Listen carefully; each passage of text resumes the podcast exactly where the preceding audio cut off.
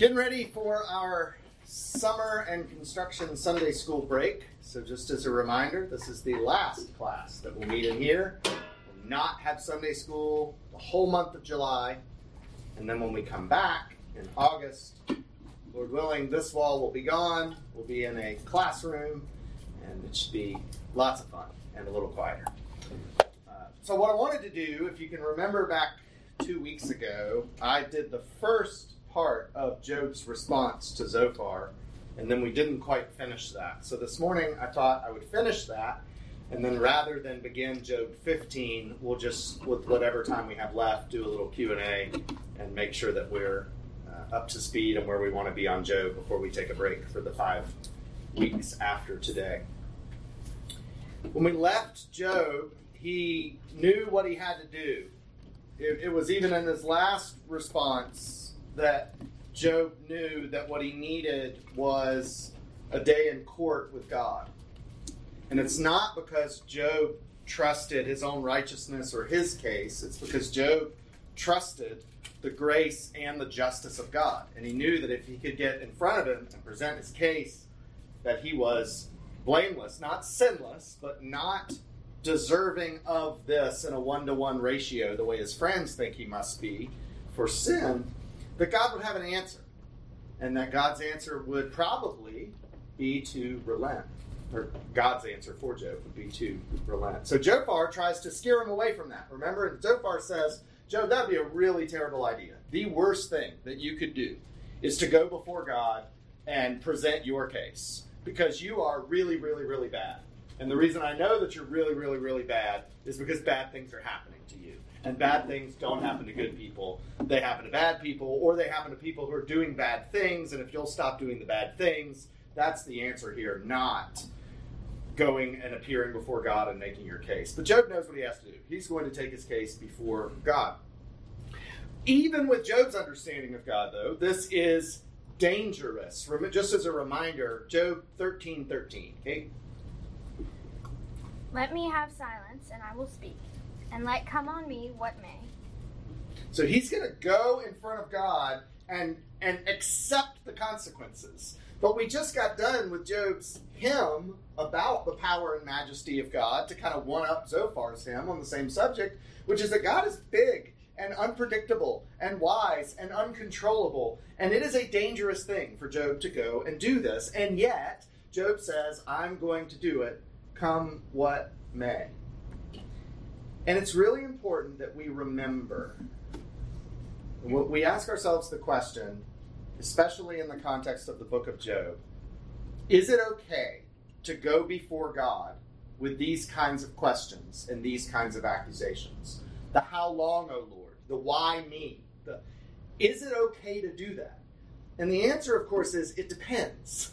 It depends on the posture in which you bring those questions before God. And Job's intention, this is uh, Derek Thomas says, is not so much to bring an indictment against God, but rather to hear what indictment God may have against him. Job will appear before God to clear his name. That's his confidence, not in himself, but in God. Job may not understand providence, but he trusts in the God of providence. What God will do is the safest place we could ever be. And it doesn't feel that way. And part of the reason it doesn't feel that way is because we're not able to comprehend the alternatives. We can only look at our suffering in isolation of the one event or the one thing, the one burden. And, and we're only able to say, if that didn't happen. The alternative is that it would not happen, and that would be better. And if you were analyzing that in an absolute vacuum, just that one thing, you might be right. But that's not how reality works. All of these things are interconnected. They're interconnected with a bunch of other things happening in your life with you, and they're interconnected with a bunch of other people in God's world and in God's kingdom. And when you say, if this thing didn't happen, instead of happening, it would be better, what you actually mean is it would be better for me with respect to that one thing. But that's not the way God plans out a universe, because that's not the way things work.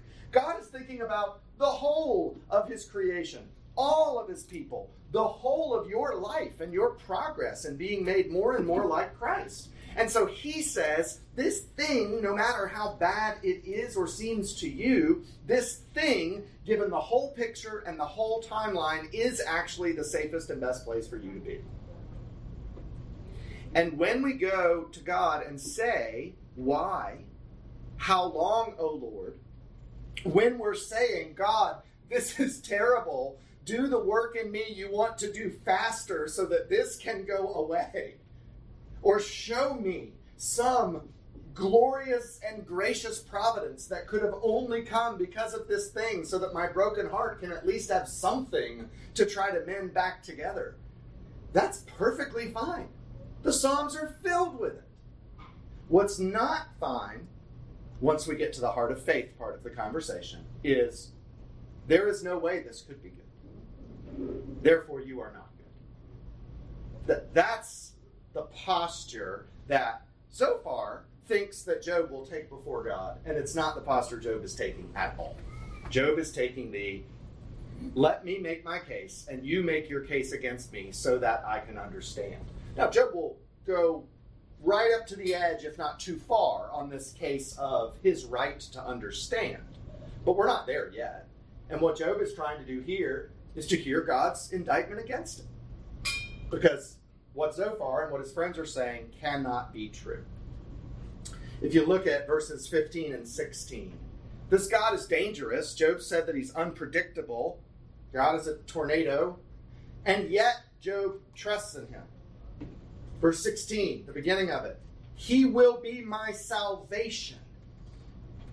God is dangerous for godless people. God is dangerous for people who resist repentance and resist God's grace and will not turn. Those are the crowd for whom God is dangerous. And while Zophar accuses Job of being in that camp, Job knows for certain he's not in that camp. He will trust in God, and therefore, God is not dangerous for him. And that's faith, isn't it? Isn't that at its core what faith is?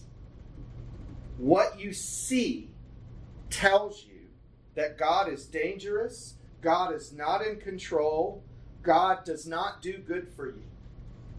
And yet, God says, oh, that's the exact opposite of that.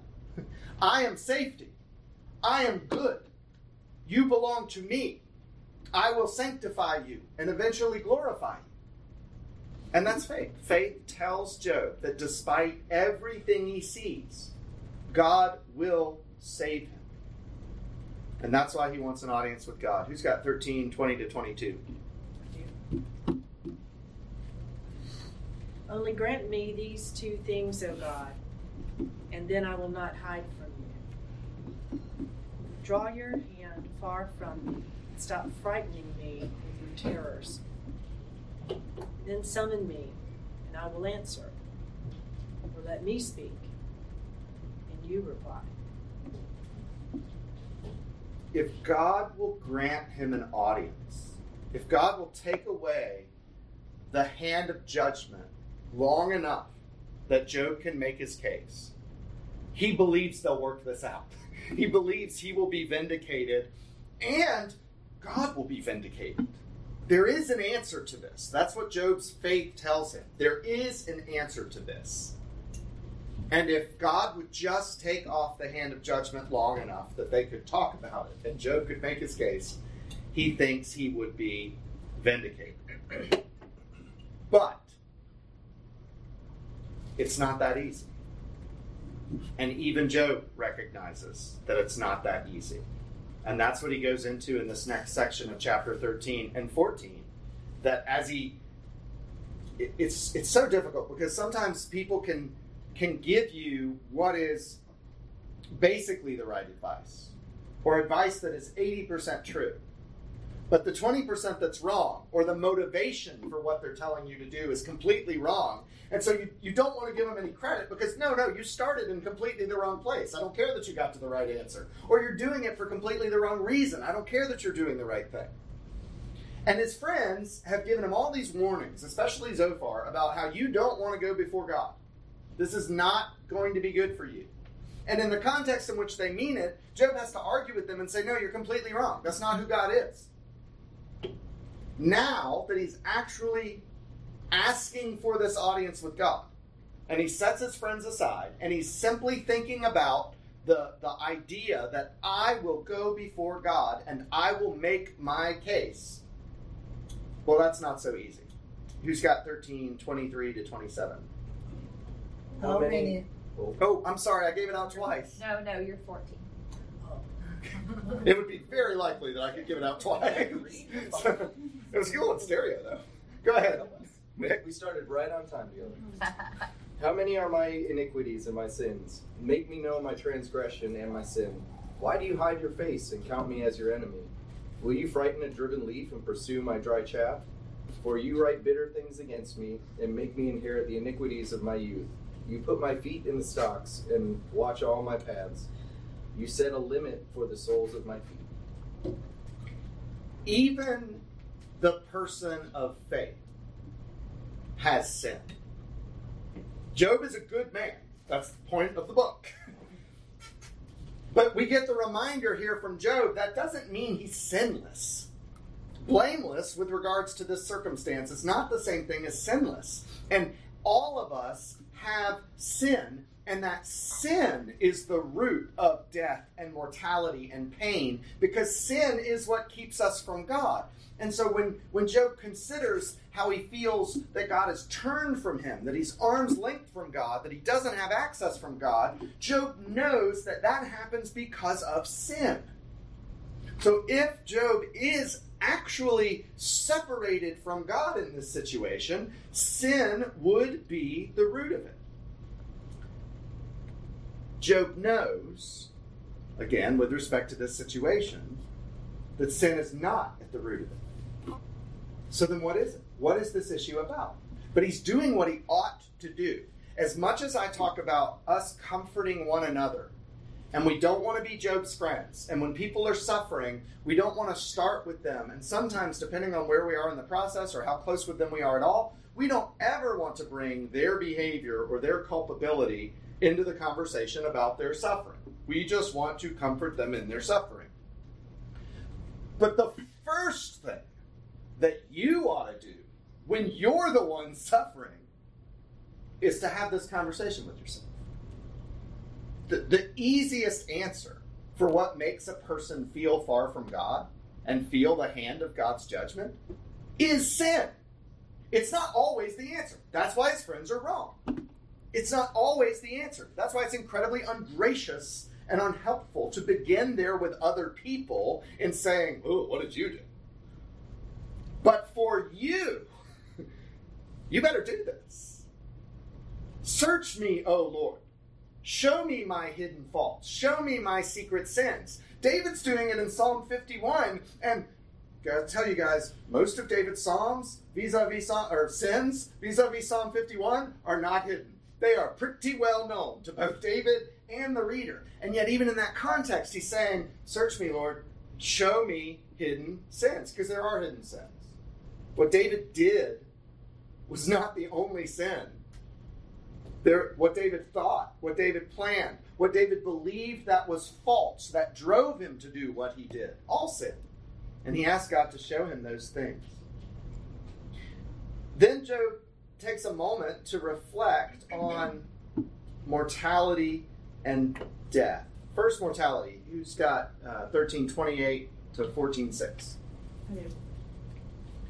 Man wastes away like a rotten thing, like a garment that is mocking. Man who is born of a woman is few of days and full of trouble. Comes out like a flower and withers. He flees like a shadow and continues not. Do you open your eyes on such a one and bring me into judgment with you? Who can bring a clean thing out of an unclean? There is not one. Since his days are determined, and the number of his months is with you, and you have appointed his limits that he cannot pass. Look away from him and leave him alone, that he may enjoy, like a hired hand, his day. The previous, what Nick read, this is not as easy as just going before God and just talking it out. Because sin is a real problem and sin must be dealt with. And now, what Daphne read, mortality is a real problem, and mortality must be dealt with. We are not immortal, we are not equivalent with God. We, we do not have the, the built in meaning and purpose that God has. We have the meaning and purpose that's given to us. And a life apart from that is fleeting and trivial. We, we have the problem of mortality, and unless mortality is dealt with, we have no hope. And then third, who's got 14, 7 through 12? I do. For there is hope for a tree, if it be cut down, that it will sprout again, and that its shoots would not cease, will not cease. Though its root grow old in the earth, and its stump die in the soil, yet at the scent of water it will bud and pull, put out branches like a young plant. But a man dies and is laid low. Man breathes his last, and where is he? As waters fall, fail from the lake, and a river wastes away and dries up, so a man lies down and rises not again. Till the heavens are no more, he will not awake or be roused out of his. The third problem is death. Have you ever seen, Job has, a tree that is cut down, and then a little shoot grows out of the stump? You have this, this tree stump in the ground with this one little branch with a green leaf coming out of it. And Job says, you know, when you cut down a tree, there's still some life there. The roots will continue to grow, and you'll see this little shoot come up. But when a man dies, he's dead. There is nothing after it. Death is the end. And therefore, unless death is dealt with, there is no hope. So put this all together in context. Job wants to go appear before God. On one level, Job thinks it's as simple as a conversation. If God could hear my case and I could hear God's case, we'd work it out, we'd hug it out, we'd be back on good terms, no problem, because I don't deserve all this. But then as Job reflects on reality as things are, sin is not going to be dealt with through a conversation. Mortality is not going to be dealt with through a conversation. And death is not going to be dealt with through a conversation. Why they chose this morning to do the air conditioning, I cannot tell you, but uh, I can't stop them the way we did the tile guy. Sin, mortality, and death must be dealt with. Now, let me show you, because it's pretty cool to see, the gospel according to Job. Look at 14, chapter 14, and who's got 13 through 17? Oh, that you would hide me in Sheol, that you would conceal me until your wrath be past, that you would appoint me a set time and remember me. If a man dies, shall he live again? All the days of my service I would wait till my renewal should come. You would call, and I would answer you. You would long for the work of your hands, and then you would remember my steps. You would not keep watch over my sin. My transgression would be sealed up in a bag, and you would cover over my iniquity. What's the answer?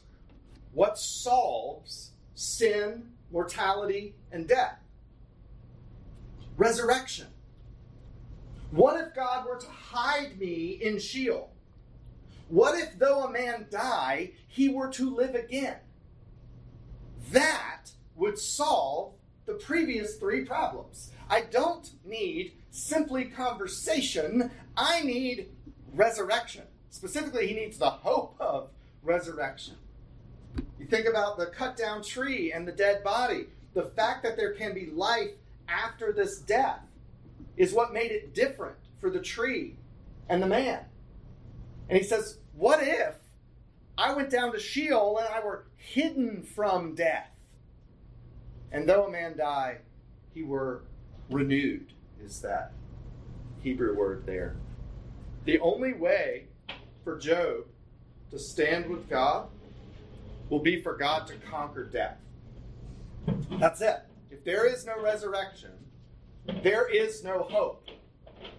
And this is the second time in Job. Remember, last time was when Job realized that what he really needed was a mediator, somebody who could identify with his sorrows and yet stand on, with God on equal footing. And what happened after Job said this profound truth about what's needed as a mediator?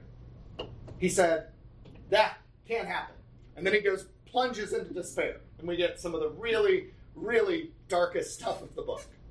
So, what happens here? He utters this profound gospel truth that the only thing that will ever conquer sin, mortality, and death is resurrection. And then what does Job do? He says, Not going to happen. And his eyes go back to the ash pile. They go back. He can't see beyond the pain of his circumstances. Whenever he can break out of that, whenever he can break out of that, he God reveals some meaningful truth of the gospel to him. But then he quickly says, Yeah, I don't see how God would do that. And whenever we take our eyes off the truth of the gospel and put them back on our circumstances, the doors of heaven sort of slam shut. And we go back into our despair. And he goes back into lament. Job's longing is for eternal life. All he can see is life is hard and then you die. And Derek Thomas says he's almost at the point of seeing something beyond death. But then his ash heap gets his attention again. And so he glimpses heaven's door and then it slams shut on him. Who's got 14, 19, and 20? As water wears away stones, and as torrents wash away the soil of the earth, so you destroy the hope of man. You prevail forever against him, and he passes on. You change his countenance and send him away. I, that might be for me the hardest couple of verses in the book of Job. Job glimpsed the hope of resurrection. And then his circumstances, some of you have seen, not that I'm commending it, but the Godfather trilogy. It's an amazing movie. And, you know, Michael Corleone wants out of the family. He wants to go legitimate. He doesn't want to be in this life. And he says, every time I think I'm out, they pull me back in. Something will happen. Somebody's family will get murdered, or something. They'll have to retaliate. Will have to retaliate because you know mobsters got a mom. But that feeling, of they pull me back in, and that's what Job's ash pile's doing. That's what his sorrow and his circumstances and his brokenness are doing. He he lifts up his eyes toward the hills. But instead of getting to the part of that that says, My help comes from the Lord, his eyes go back down to the ash pile. And he says, You snuff out the hope of people. The pain is excruciating. And, and on one point, he's not wrong. If there is no resurrection, there is no hope. There is none. You, you can't solve sin, mortality, and death by clever conversations. You can't solve them by uh, theological precision. You can't solve them by piousness or devoutness. You can only solve death with life, with conquering death through the resurrection. And so he is not wrong. Let me read you two quotes to wrap up. Derek Thomas said, Only the doctrine of the resurrection and the final judgment can provide Job with an answer to his soul's discomfort. The judgment at the end of the age will demonstrate and vindicate God's perfect justice. And, and it is, you know, I've, I've said before, I don't know in, in the new heavens and the new earth what level of detail we will understand about everything that happened in our lives. I don't know whether God will give us 60% of what we long for now or 100%. I, I, I don't know. The Bible doesn't say He'll give us 100%. We're still not omniscient. We still don't know everything. We're still not God. We're still finite creatures. I don't know how much we'll know, but I do know this that at the moment of the last judgment, it will all be right in our minds. We will not have a single feeling of discomfort. That way that even now, if you if you watch a trial and you're waiting for justice, it's a little bittersweet because it's not quite perfect. All the pieces don't quite fit together because human justice is always inadequate and incomplete.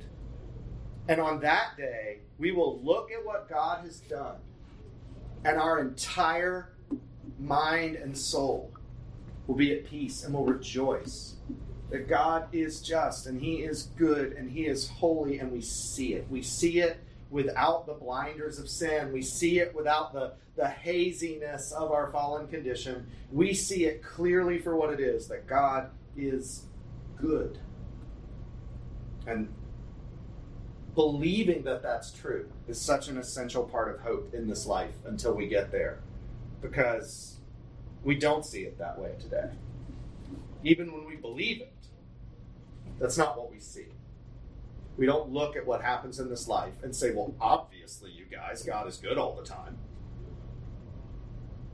One more quote from uh, Christopher Ash. One of the most significant features of the book of Job is that from beginning to end, we know something that Job does not know. That's that we know why all this is happening, and Job doesn't. Why? Why is the book of Job written this way? He says, first, we gain from the sufferings of Job a deep insight into the sufferings of Christ. The speeches Job gives, the speeches of Job give us a unique insight into what it feels like for a believer to experience God forsakenness. And therefore, they help us to understand and feel the darkness of the cross.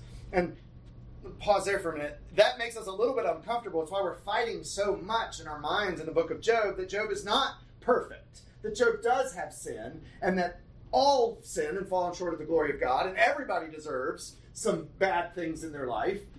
And but that's not what this book's about. God's fighting us hard to make this book not about that. And in part because Job is a type of Christ. He's the one who suffers who did not deserve it. And we have no problem saying that with Christ, because Christ is sinless. But we have a little bit of a problem saying that with Job. Well, everybody deserves something. Even though the book begins, Job doesn't deserve none of this.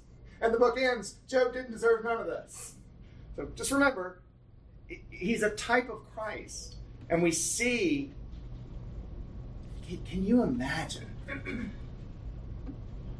my God, my God, why have you forsaken me? Up to that point, there was not one second in all of eternity, not just the age of this world and this creation, there was not one second in all of eternity where, up to that point, the fellowship between the Father and the Spirit and the Son was broken. Not a thing. Did not exist. And what, what Jesus feels and experiences in that moment on the cross is not simply and first this idea we have of, of, of fire and wrath against sin. What Jesus experiences first is the Father turning his face away from the Son. And he cries out, My God, this is what it feels like to be condemned? And when Job is here on his ash heap, that's the way he's talking. And he's right if there's not resurrection. He's right that that's what all of this suffering would be a foretaste of, if not for resurrection. And then Ash says the second reason, beyond this giving us a unique insight to the cross, is that we are naturally prone to keep slipping into not knowing what we know. I want to read you something here. Oh. I just realized as I put in the Kindle page, which probably doesn't help me on this. Second to find it.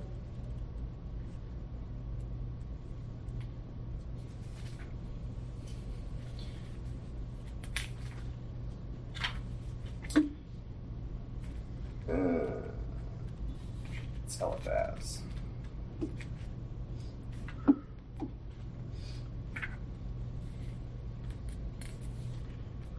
There we go. I get to edit all this out so I don't look like an idiot on. I just look like an idiot to my friends and neighbors.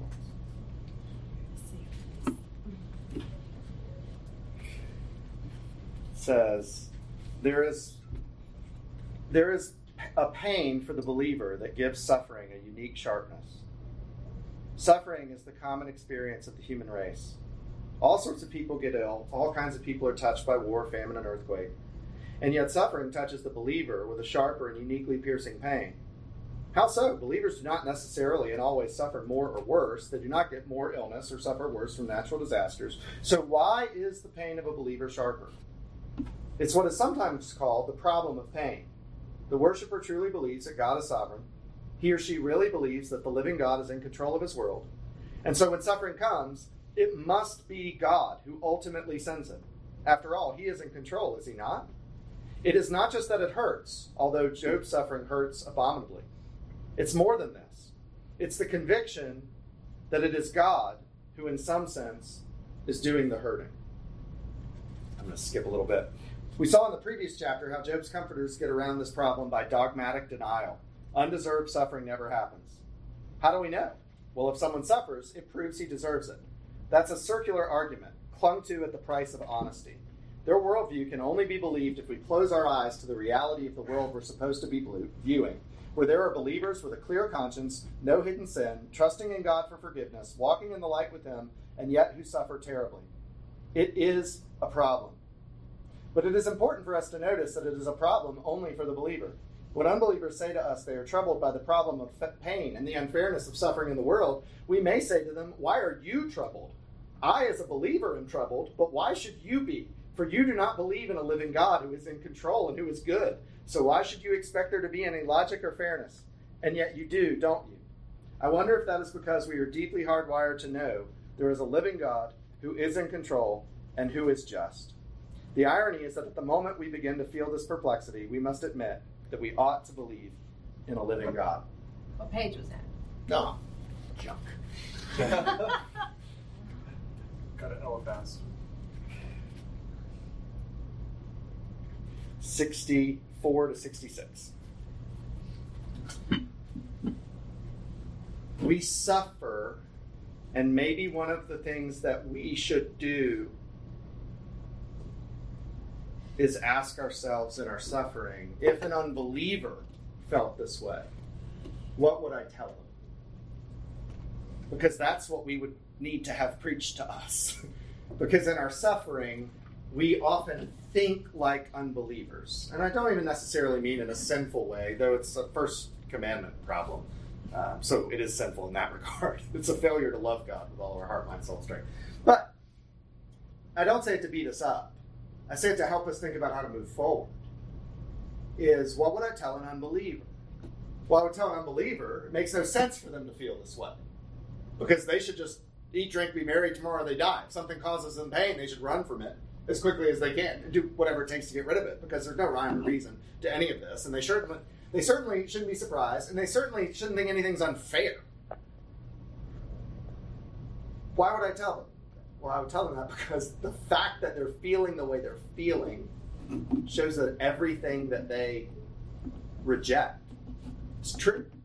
The sense of fair, fairness that they feel, the sense of this is not right, is the most correct thing that they believe. And that can draw us back to God. And trusting and hoping, not wishing. Don't ever hear me say hope and you hear wish. Hope is this hope is we will all be raised. Hope is in the twinkling of an eye. Hope is that what Jesus did on that cross ended with, it is finished. Not, okay, y'all, I did my part. Now come along and get your act together and let's see this thing through. What Jesus finished his work with was, it is finished. And so it's a confident hope, it's a certain hope, it's a sure hope, which is the only kind of hope the Bible knows. That the resurrection does conquer sin, mortality, and death. And therefore, all we have to do, he says with a smile, recognizing how hard it is, it's very emotionally difficult. But it is the simplest thing in the world. Take your eyes off the ash heap and put them on the resurrection. That's it. That's all it is. It's that simple. Take your eyes off the ash heap, your eyes off the, the, the boils that you're scraping off with broken pottery, your eyes off your, your clueless and comfortless friends, your eyes off this, and your eyes on that resurrection. It's all we have to do. And it is the only thing that will ever work. Every other type of comfort will hit its limit. Because there is no other thing. When people say, well, it will get better. Okay, un- un- until I face mortality and die. Well, it could be worse. Yeah, yeah, I got this mortality death problem coming. Well, it'll all turn out right in the end. Not if I die. you see, every type of hope someone offers you in anything else has no answer here. So, why would you put band aid solutions on your suffering if the solution that you need for this list is resurrection? And oh, by the way, this can also comfort everything else. the hope of this comforts everything else. Not makes it painless, not makes us forget it, comforts, moves us from the ash pile to truth, life, hope in God. And that's what his friends are missing. And Job here gets so close. But the hurt of the ash heap pulls him back in. And we should be humble and gracious with one another when the path of their recovery from grief is not the path that we expect it to be. This is grief. This is happy in Christ. And we say to them, just, just go there. The shortest place, straight line, go there. And as long as our friends are making process, progress, moving away from grief, yeah, this is good. But has anyone ever seen this in the face of real grief? Has anyone ever seen the straight line recovery method from suffering?